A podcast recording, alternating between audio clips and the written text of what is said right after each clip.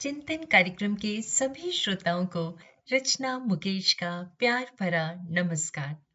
प्राचीन काल में एक गुरुकुल में आचार्य सुमेध अपने शिष्यों के साथ रहते थे।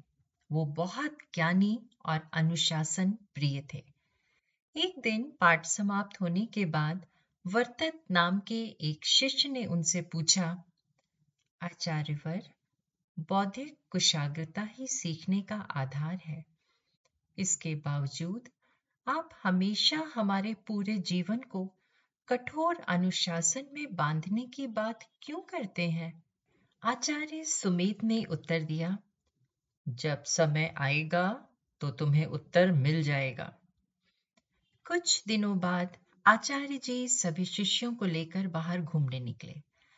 चलते चलते वो सभी गंगा नदी के तट पर पहुँचे। गंगा नदी का प्रवाह और लहरें देखकर हर कोई मंत्र मुग्ध हो गया। ये देखकर आचार्य ने वर्तत से पूछा, क्या तुम जानते हो कि गंगा नदी की यात्रा कहाँ से शुरू होती है और कहाँ समाप्त होती है?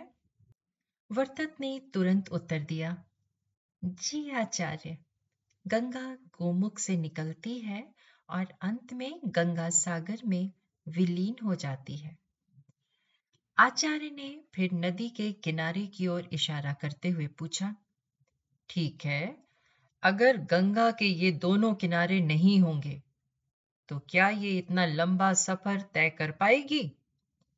वर्तत ने तुरंत उत्तर दिया, नहीं, बिल्कुल नहीं, क्योंकि अगर ये नदी के किनारे नहीं होंगे तो गंगा का पानी हर जगह बिखर जाएगा। और लोगों को वो लाभ नहीं मिल पाएगा।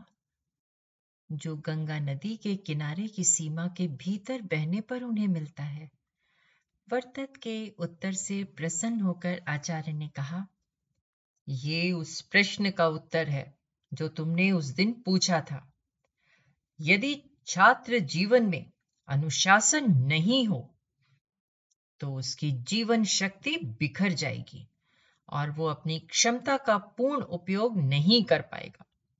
ऐसे व्यक्ति का तन और मन सुस्त, निष्प्राण होगा। अनुशासन के बिना जीवन का लक्ष्य प्राप्त करना छात्र के लिए संभव नहीं होगा, क्योंकि अनुशासन में रहकर ही शिक्षा ग्रहण की जा सकती है।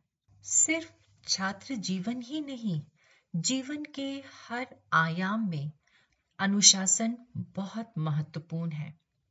अनुशासन ऐसी चीज़ है जिसे भीतर से आना चाहिए, इसे बाहर से नहीं थोपा जाना चाहिए। चिंतन ज़रूर करिएगा। आप सबका दिन अनुशासित हो व मंगलमय हो।